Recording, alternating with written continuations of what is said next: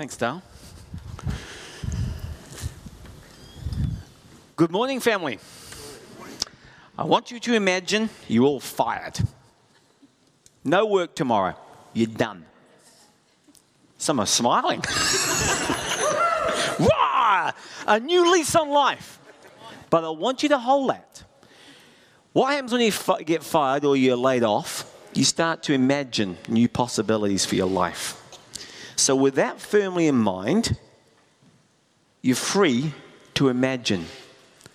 And I pray the Holy Spirit today, as you sit and listen to His words, you'd hear His voice speaking to you and putting new kernels of thought into your brain that you've never even thought before because He's speaking to you. He brought you here today not so you could sit, not so you can even take notes, as important as both those things are, but that He may challenge and change you. Father, open our hearts in a way that only you can do to the voice of your Spirit. I pray today that for those who are open and thirsty, they would hear your Spirit challenging them. And all God's people said, Amen. I'd encourage you to whip out your outlines. If you're visiting today, again, it's, I'm really glad that you came. And if you want to just follow along on your outline, that'd be absolutely fantastic. We're in part four of Your Life Counts. This is Your Life Counts. Your life counts. And I want to just begin with a quick review because some of you weren't here last week. First slide, if you got it up there. I want you to read this aloud with us. What is the peace plan? Let's read it aloud.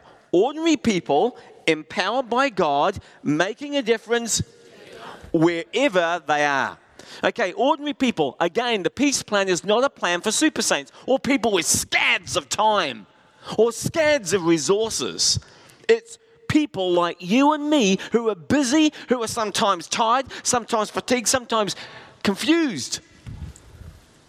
Empowered by God, God will always give you the strength and the ability and the courage to do His will if you are willing. Third, making a difference together. Remember in this church, remember the phrase, it's better together.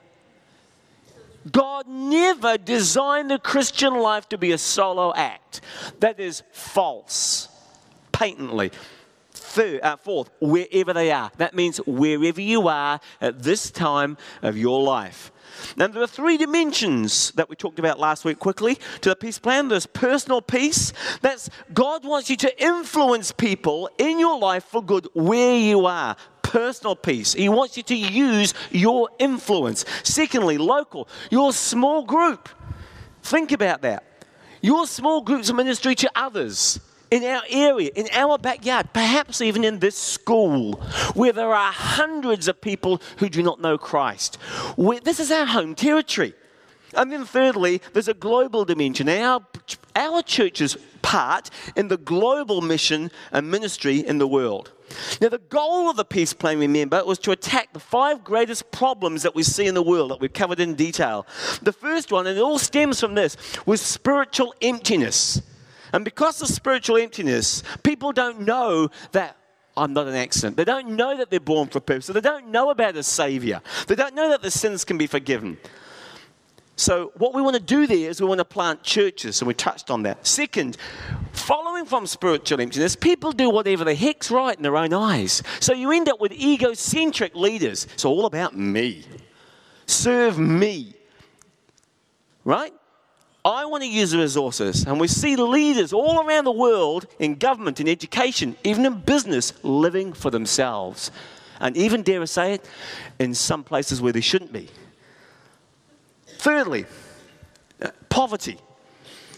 Just under about a billion people live on two bucks a day. We're going to focus on that one today. And so our job is to assist the poor. We're going to drill down on that one. Then, fourthly, we talked about pande- pandemic diseases. And again, it's a ridiculous situation, totally ridiculous. When we have a solution that can fix this stuff, and we've had it for hundreds of years in some cases, yet millions of people are dying from preventable diseases. That's just dumb. That shouldn't happen. It's wrong. And half the time is because we have corrupt leaders. Then, fifth, illiteracy. Just under a billion people in our world today are functionally illiterate. They can't read and they can't write. And as we said before, it doesn't matter how much Google or Microsoft try, and they're doing a good job. Useless if you can't, you know, to, um, to bring the world into more, the more the internet age if you can't read and write. Doesn't help. So, what I want to point out, in spite of all of these problems, the Church of Jesus Christ, in all of his expressions, through the Catholics and the Protestants and the Pentecostals, all those who claim to be Christ, basically about 2.3 billion people, it's about a third of the people on the planet, they are the only group that is big enough to take on these problems, and we need to take our part in the solution. So today I want to focus on the third part, on the third area, which is the global giant of poverty. Now, it is very, very easy to miss this problem of poverty, living where we do. Where the average house price is, you know, what, 900 grand, something like that. It's ridiculous today. And it's easy to miss it, but I want to tell you this God does not miss poverty. Let's read Proverbs 29, verse 7 aloud. The righteous care about justice for the poor, but the wicked have no such concern. There are two kinds of people in this world the righteous and the wicked, the Bible says. Righteous care about the poor, they want to see justice done rather than oppression. It irritates them, it gets them riled up. Something should irritate you. That one right there should. The wicked, on the other hand, they couldn't give a rip. They don't care less. They don't care whether the poor get treated fairly or not. They are completely indifferent. Why? Because it's all about them, me. Egocentric, narcissistic hedonists. All through Scripture, though, the poor are mentioned. You may have noticed this as God's special concern. Today, I'm going to look at three questions here they are, very simply relating to poverty. Number one, what are the causes of poverty? You need to understand that. Second, how can I help? And third, why should I care? Those are three questions. What causes poverty? How can I help? And why should I care? First of all, what causes poverty? Whew, take a big breath. That's a very complex question. And there are dozens of reasons, both internal and external. And I've listed a few. The Bible says people can be poor because of one reason, choices. You might want to write that out the side somewhere. And that's they have made choices they have made. And the second way sometimes is circumstances. And those are things that are out of their control. So obviously the things that I do, dumb decisions I make, and secondly, other dumb decisions that other people make. Now, the vast majority of people in the world are poor because of the second reason. That's circumstances that are out of their control. Now, some people are poor simply because I want to drill down this on, on the first one, their own dumb choices. Things like complacency, that's the first one, first fill in. Some people are poor because of their complacency. Proverbs 10:4 says this. A lazy person will end up being poor. A lazy person. And that's the old story. We always used to say it in my house. No worky, no eaty. Simple as that. If you're not cooking dinner, you better be doing the vegetables. And if you're not doing the vegetables, you better be washing up or drying up. Or hanging the washing out. You, when, if you're in this boat, you row the boat. No working, no eaty. A lazy person will end up being poor. Proverbs 28 19. This is a big one. People who waste time will always be poor. Your time is your life. Get about it fast. And then, thirdly, Actually, here we are. let's move next then. The second, so the first reason why people are poor here is listening. Second one is carelessness. Proverbs 21:5. Hasty speculation brings poverty. Anybody want to give a testimony on that one? Do I see your hand? okay. One of my friends who I love dearly just lost half a million US bucks like that up in smoke. Could he afford to use it? No, not at all. He took it out of his house, spent it on this sure, quick fire, get rich scheme, gone. Heard of Sky City? There's another place too. You want to give a testimony, a get rich quick scheme where it went bad? Be careful. Proverbs 17 18 says this It's poor judgment, notice this, to countersign another's note, to become responsible for his debts. Be very careful of that one. You do that, the Bible says it's poor judgment. It's not me saying that, it's the Bible says that. The majority of people who aren't poor because of choice, because of carelessness, or, or, or in this case, yeah, complacency. The other reason the major reason why people are poor is it's out of their control. Out of their control. But because we're living in such this bubble in East Auckland, it's easy to forget that others are eking out a living, barely getting by. It's easy to forget how difficult life is for most of the third world. And Job 12, verse 5, talks about this. Maybe he's talking to us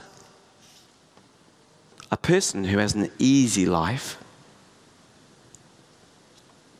has no appreciation for misfortune. He thinks it's the fate of those who slip up, karma. What he's basically saying there is that he, the, the, guy that lives on Easy Street thinks, tough luck. You're bad luck. That's his attitude. The Bible says that. Now, four major causes of poverty I want to drill down on. Number one, and this is a biggie, we talk a lot about this in this church, and that's calamity. Calamity. That's war. Note northern Sri Lanka. Famines or deluges of rain and floods that wipe out crops. Note the Philippines. Or think about our neighbours across the ditch here swimming for their dear lives last week in Launceston and some of the uh, in Aussie. They were swamped, gone. Major illnesses can be calamities, and the economy collapsing can be a real calamity. When 80% of the people in the neighbourhood are upside down and no money on their mortgages now, that wouldn't work in New Zealand. In America, the walk away here we'd all be on the hook. So, calamity is one major cause of, of poverty. They didn't ask for that, it just happened. Two, second cause of poverty, and a lot of people forget this one, is culture. Culture. Culture can keep, and does keep, millions of people oppressed in poverty. Think about it. The communist regime, like in North Korea, there's a picture of that up here now. People getting poorer, it's a ruthless regime. Now, notice there's a peninsula. Light. This is some space, obviously. And then there's a big dark patch. Guess where that is? North Korea. Doesn't look very prosperous, does it? It's like the, I was going to say the black hole of Calcutta, but it's not. The black hole of North Korea, where there's no power. Because the, the corrupt leadership there are fleecing the people and putting all the money into military stuff. But look, it's, dark, it's like the sea. That's land there. North Korea, where millions and millions of people live. Other cultures that are, are good examples of this, and boy, if you've been to India, you know what I'm talking about here. Religious systems can crush people. Case in point, Hinduism. Hinduism propagates a class system. And you're just lucky if you're a Brahmin class, but if you're a poor Dalit, you can't get any work. It's tough. Hinduism perpetuates poverty by preventing people getting better opportunities. And there are millions of people, through no fault of their own, are held in check by culture. Wrong. Not good. And dictators in many countries trample on the poor. That offends God's heart. Let me tell you, as an ambassador of Christ, that offends God's heart. Now, these situations offer no opportunity for advancement, especially if you're a Dalit. Now, this happened also to the Jews in Egypt. Next verse on your outline and on the screen. The Egyptians treated us cruelly. They oppressed us and make us do, made us do backbreaking work for them. You think, well, that's pretty tough. Yeah, but how long did they do that for? How many years did they do back? Were they treated cruelly? How many years were they oppressed? How many years were they made to do back-breaking work? Anyone has a guess on that? 400 years. Five points to the man down there. 400 years. Not four, not 40, 400. That's a type of culture that's suppressed there. So, calamity and culture cause poverty. Here's another one.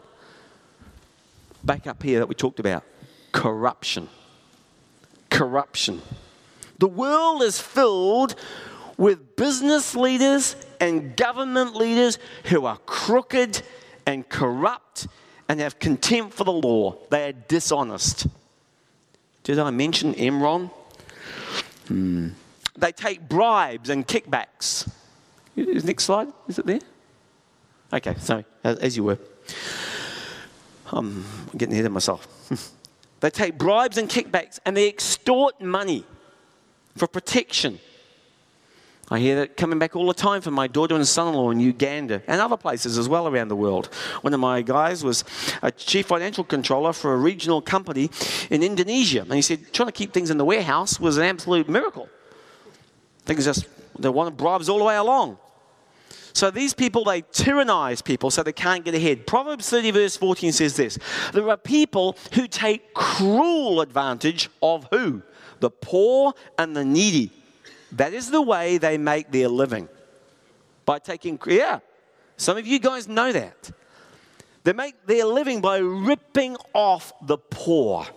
That offends God, and it should offend you and I as His children. Classic example in some of your lifetimes will be Saddam Hussein. Proverbs 13 23, next verse.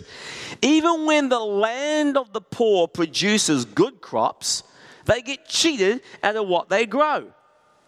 The NLT, New Living Translation, says injustice sweeps it all away. A friend of mine had a, um, a coffee plantation in an un- unnamed country, and he built it up from 20 years of back-breaking hard labor. Long time putting it in, getting the land organized, getting the right mix of crops, and he built a successful business. Good job. One day, the government just came in and just confiscated it, he lost everything and they gave it to one of their crony friends. Boy, irritating. All right? Fourth cause of poverty it's called the cycle of hopelessness. In many places, poverty is generational. Maybe seven, eight, nine, ten generations who've lived in a slum, in a tin hut, with car tires, and dirt floors. And all I've ever known, and their grandmas ever known, and their great grandmas ever known, is destitution and hardship and tough living, misery. And as a result, the kids are taught by word and by example and by story to never expect a better life. Because that's always the way it's always been.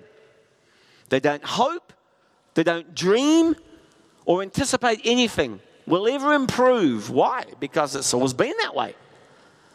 It's not a matter of character here, it's a matter of circumstance. Now, like Job, their thinking is often summed up in this type of words My life drags by day after hopeless day. Or Psalm 88, verse 4, which says, I am written off as a lost cause. One more statistic a hopeless case. That's what the poor often feel like. I'm one of billions. That's the way they see themselves. But you might want to write this down somewhere. Please note this. We'll come back to this later on. Poverty is largely a mindset. It says, you can't do it.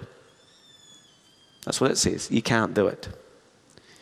In a sense, it's a sense of hopeless futility that says, I'll never be able to break out of this. Now, when millions of people are in poverty, calamity and culture and corruption uh, and cycles of hopelessness are the main things that pen them in. What is God's answer? What is God's answer to poverty? Firstly, I want to say this we are the answer. The church, which is supposed to be salt and light in this earth. Essential, the essential answer to poverty is the spread of God's kingdom. You'll notice where God's kingdom comes in, there's something called redemptional lift that happens. This is, um, this is well documented around the world. What is the kingdom of God? It's wherever Jesus Christ is king, where God's people are spreading the good news and helping solve these problems. It's what the peace plan is all about. See, interesting, the Bible says this too in, in um, Proverbs, excuse me, Psalm 22. The poor and the afflicted, they shall eat and be satisfied. They shall praise the Lord, for the kingship and the kingdom are the Lord's, and he is the ruler over the nations. Now, wherever Jesus is the king, problems shrink. Case in point, Rwanda after the genocide. You track what's happened to that company since it's come in and been influenced massively by Christianity, and it's gotten right in, not just in the religious sense, but into the government sense, into the government, into the people, into the businesses, and into the community. So, how can I help the poor in a practical way? Four simple suggestions. Number one is I must treat them with dignity. Don't assume that you know why they are poor. You may think, ah, they're just poor because they've got no ambition, no drive. What's wrong with you, man? Don't assume that. First, strategy get to know them, get to know those people. And a good, a good, a good way to, a good mm, piece of English or an English phrase to start that conversation is tell me your story. That's a great way to start, very unthreatening. Tell me your story.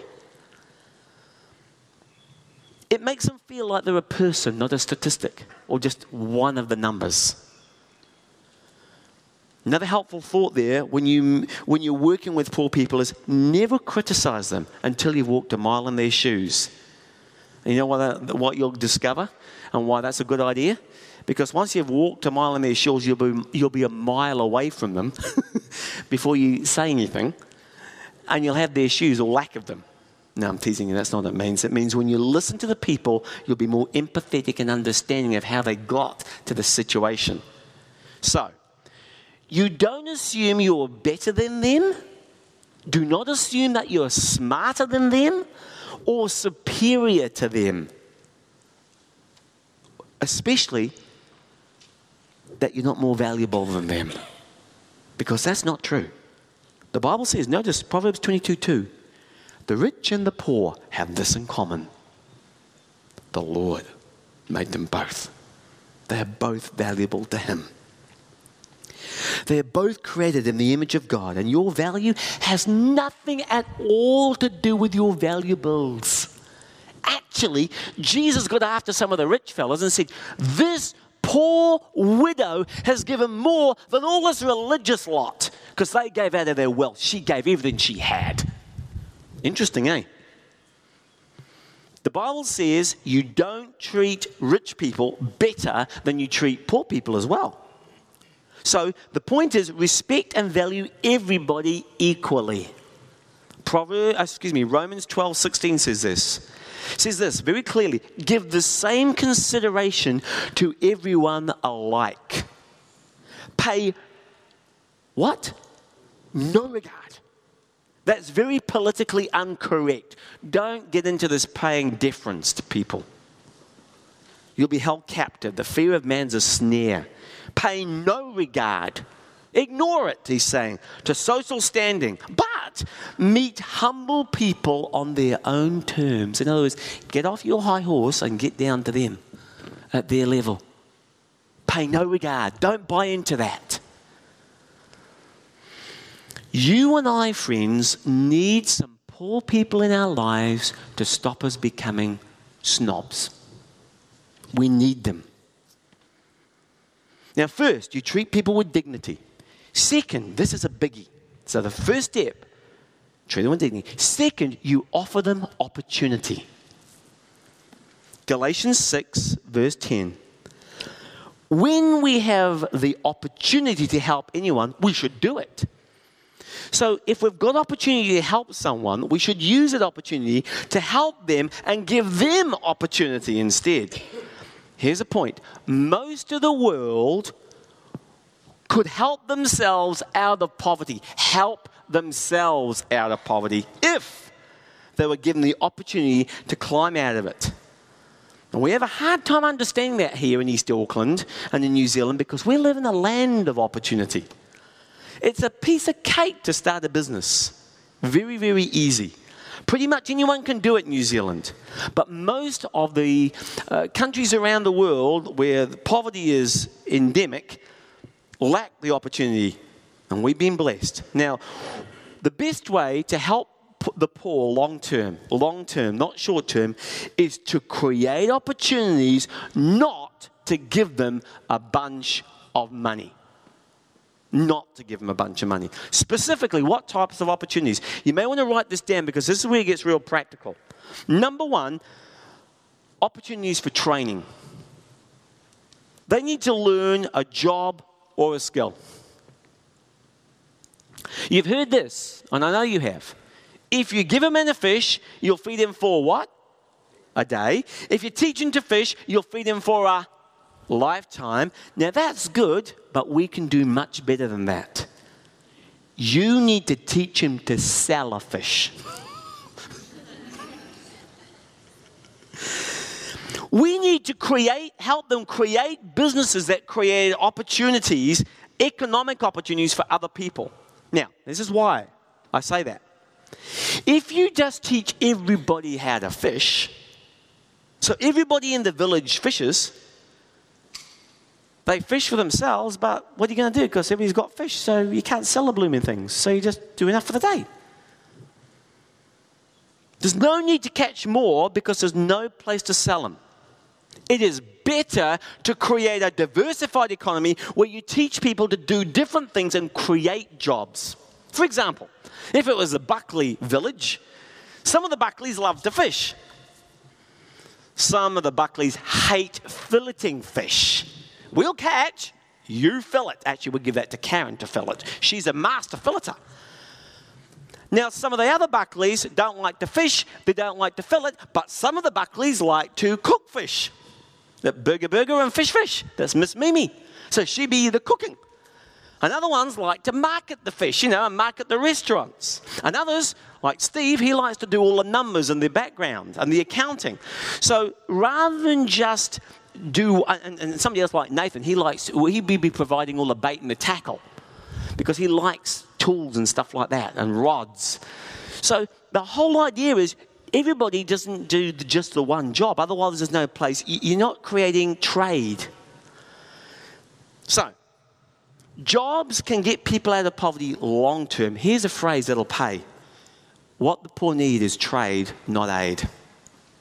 What the poor need is trade, not aid. And that's what we're doing with a peace project in Sri Lanka. I want to just take a few seconds to talk about the Wanini Dairy Project. Now, it's targeted at post conflict communities in North Sri Lanka, and we want to generate sustainable income and the whole idea is that we are training small farm holders in reproduction, farm economics, nutrition, safe milk handling. And to do that, we've got 20 master trainers and 180 sub trainers, extension trainers, that have trained two and a half farm households and benefiting 10,000 rural youth and children. And the government and the church and the business are all working together. It's like a three legged stool. Let's take a quick look at it. Here, the, here you want some deliverables. I love deliverables. Remember, I'm a business guy too. Look at this 160,000 litres. It's gone from an average of 4,000 litres up to 170, 100, call it 166,000 litres. Next slide. Increase in the average monthly contribution to the local economy has gone from 2 grand to 122 grand. That's progress, guys. Next. The number of farmers who have participated in the program from a base of eight farmers, we've exceeded takers by 170. 41% of these are women. Yes, that's important. That's a win. Next. The percentage of increase in production from 34 litres per farmer a month up to 162 litres. That is how we do it. Trade, not aid. Okay. Next, uh, the second opportunity they need, not just opportunities for training, but opportunities for capital. Sometimes you need to borrow a little to get a startup money going. Deuteronomy 15:7 says this If there are poor people in your towns when you arrive, do not be hard hearted or tight fisted towards them. Instead, be generous and lend them what they need. Now, the way we do this is we set up co ops and we pool income to borrow from each other. They may need a little seed, but we try to do it indigenously there.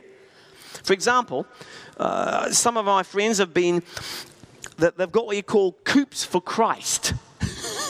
I was teasing my son about that because he's got chickens in his, in his place here in Howick. And what they do is they buy a, a rooster and a couple of chickens, and next minute they've got an egg factory. And the deal is, though, they've got to, they've got to give some to the extreme poor They've got some to, uh, to, to feed themselves, and they've got some to, uh, for sustainable businesses going forward and to generate income. That's the whole idea. Others have done it a different way. They've taken a deposit on a bicycle, stuck a seat in the back, and called it a taxi. Off they go. But it's a business. It's trade, not aid. Some of you men and women here can add some value to that using your expertise. They need opportunities for training, capital, started out. And the third area, and this is important, is an opportunity for markets. A place to trade and sell and to do business. Here's a good example from Rwanda, which is one of the countries our churches are working in as well. The average income in Rwanda is $2.64 a day. So what? Yet, this is a shocking fact. They are producing four times the amount of food they need to eat. Hold on, what? So three quarters of it's going to waste. Why is that? Because there's minimal trade. Most people, again, produce the same crops. What are they? Bananas, tomatoes, and pineapples. But everybody's doing that. And then after you've eaten, there's only so many bananas you can eat. And in fact, it's not too good for your heart. Be careful, too much potassium, all right? Side note. Uh, the, the, point is that everybody's got these bananas and they're all coming on at the same time. Well, what do you do with them all? Well, some enterprising individuals get on the side of the road and they try and sell them, but banana there and banana there, what's the difference? So there's not really much opportunity for trade because there's no infrastructure to reach the new markets and to get it out of their own local area. And there's a lack of post harvest storage and spoils. Oh, spoilage is through the roof. So let me say it clearly you don't help people long term with handouts, you need a hand up. And Classic is the last past 30 years, over 500 billion from one country alone has gone into Africa, and it's worse off GDP per capita. You may want to write down there somewhere to remind yourself subsidies do not work. The worst thing for small groups, when you, and if God calls you and your small group to go on mission there, the worst thing you can do there is just start buying things for the poor. That's got all sorts of implications envy, theft, doesn't work like that. It creates dependency and robs dignity. Prosperity is the, is the result of free wealth creation, not forced redistribution, which is exactly what communism was. But you need freedom and you need opportunity to make this work. The peace plan fights against this through job creation, not handouts. And notice, did you notice this? We assist the poor. We do not underwrite the poor. The subtlety in that. Third way to help defend against the poor is defend them from inequity. Inequity. Remember, I said that a lot of people are poor in the world because of corruption, because they're being taken advantage of, they're being abused and mistreated. The Bible clearly exhorts us in, th- in Proverbs 31 speak up for those who cannot speak for themselves. Defend the rights of all those who have nothing, the poor. Defend them. That's our job as ambassadors. And then um, Psalm 82 Be fair to the poor and the orphans. Defend the helpless and everyone in need. Rescue the weak and the homeless from the powerful hands of heartless people. Now, part of the peace plan is to challenge corruption wherever we find it. Some of you feel righteously indignant about some of these things, and as you should, so that the poor are not taken care of. Now, I want to recommend, if this touches your heart, a great book by Gary Haugen called Good News About Injustice. You'll find that. It's from IJM.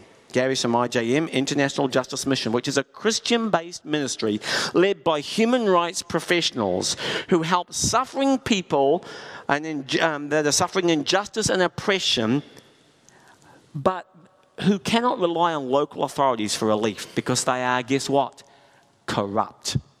So, what they do is they document and monitor conditions of abuse and oppression they educate the church about the, and the public about the issues and the press, and then they mobilize intervention on behalf of the victims. And you can go to their site, www.ijm.org. And there's many ways, that, and that'll show you how you can be involved. Next slide over. Okay. Right now, as you can see, IJM is helping to protect 21 million people from the abuse and the violence, and most of those are poor. Next slide. These are some of the stories. Second rescue from brick kiln for these three, this sort of thing. 328 from slavery. They find where things are going on, which they shouldn't be going on. They rescue the people and prosecute the guys. Next slide. I love this. I love this. Justice is being done in some of those places. They're getting after them with great intentionality. Next slide. Thanks. How can we assist? Back to this one. Share with generosity. I want you to read this. Next verse as we wrap this up as fast as we can. Let's read it. Share your food with the hungry and bring poor, homeless people into your homes. When you see someone who has no clothes, give him whose? And don't refuse to help. Okay. There's one word that's mentioned four times. What is it? Your. When you share something, with someone in need, it's a reminder that everything I have belongs to the Lord. Now, this may sound a bit strange, but I want all of you to raise your right hand. Okay, here's my statement to you with your hands raised up. I authorize you to help the poor. You're authorized. Circle your four times. You do it. You are the church. Your small group, it is you, your small group. 1 John 3:17. If anyone has material possessions and sees his brother in need but has no pity on him, how can the love of God be with him? Now, as I was studying that particular scripture this week, oh, I thought, whoa, whoa, whoa, this sounds very similar to something that Brother James wrote. And sure enough, it was. Look at this. Strikingly similar. What good is it, my brothers, on this screen? If someone says he has faith but does not have works, can that faith save him? If a brother or sister is poorly clothed and lacking in daily food, and one of you says to them, Ah, go in peace, be warmed and filled, without giving him the things needed for the body, what good is that? So also, faith itself, if it does not have works, is dead. Ah that hurt. It's got to have traction. This is the brother of Jesus speaking. It's got to have traction. Question How clearly are your actions saying that you really love others? Are you as generous as you should be with your time? Or I'm busy. Before you say that word again, just check with the boss. Am I getting distracted, Lord? With silly things that won't really matter? Are you generous with your time, with your possessions, with your money that you're allowed to manage for a few short years? The Bible says this in Proverbs 19:17. If you help the poor, when you do that, you are lending to the Lord, and He will repay you. Because it's his money, his possessions, his time that he gave you anyway. Now, it all boils down to one question. Very famous question Are you willing to live simply so that others can simply live? On the screen, let us just stop saying we love people. In other words, just talking about it. Let us really love them. Let us show it by our actions. Now, these verses we've gone through very quickly show a clear direction on how believers can lay down their lives. This is what it means by laying down your life to help others in need with worldly goods. Now, the preceding helps us answer the one remaining question, which will be lightningly quick but very important. Why should I care about what I've just heard about the poor? The Bible gives us dozens of reasons, but I'm going to close with three. One, it honors God. It honors God when we care for people that He created. Those who oppress the poor, the Bible says, insult their Maker, God. But those who help the poor honor God. Why should I care about the poor? It honors God. Number two, they have much to teach me. God chose the poor in this world to be rich with faith. And without faith, it's impossible to please Him. And to receive the kingdom of God promised to those who love Him. See, Christianity has much to offer the poor. The common people clamored to follow Jesus, but it demands much. It demands much of the rich. And then, thirdly, the third reason is we meet Jesus in the poor. One day, I will see Jesus and you will see Jesus face to face. And that's going to be amazing. But how can you see him now? You look into the face of the poor because Jesus said, if they were hungry and you gave them some food, if they were thirsty and you, sh- and you gave them something to drink, if they didn't have clothes and you gave them clothes, and if they were in prison and you visited them, then he ends it with this Whatever you did to one of these people who seemed unimportant, you were doing it directly to me at that moment. And Jesus says, Well done, good and faithful servant. Would you pray with me? Father, you have just blessed our lives so much. We know that you expect us to be a blessing to other people. We are blessed to be a blessing. You have allowed us to live in this land of opportunity called New Zealand. So help us to create opportunities for the poor in our world. Help us to treat them always with dignity, to offer them opportunity, and to defend them from inequity and injustice. Help us to share with them generously. And Lord, we know that when we help the poor, it honors you and that they teach us. We know that we can learn from them. It's how we see Jesus in the eyes of the poor. So, Father, we pray your Spirit would work in our hearts. Seal this message which is precious to you and help us get traction. And all of God's people said, Amen. God bless.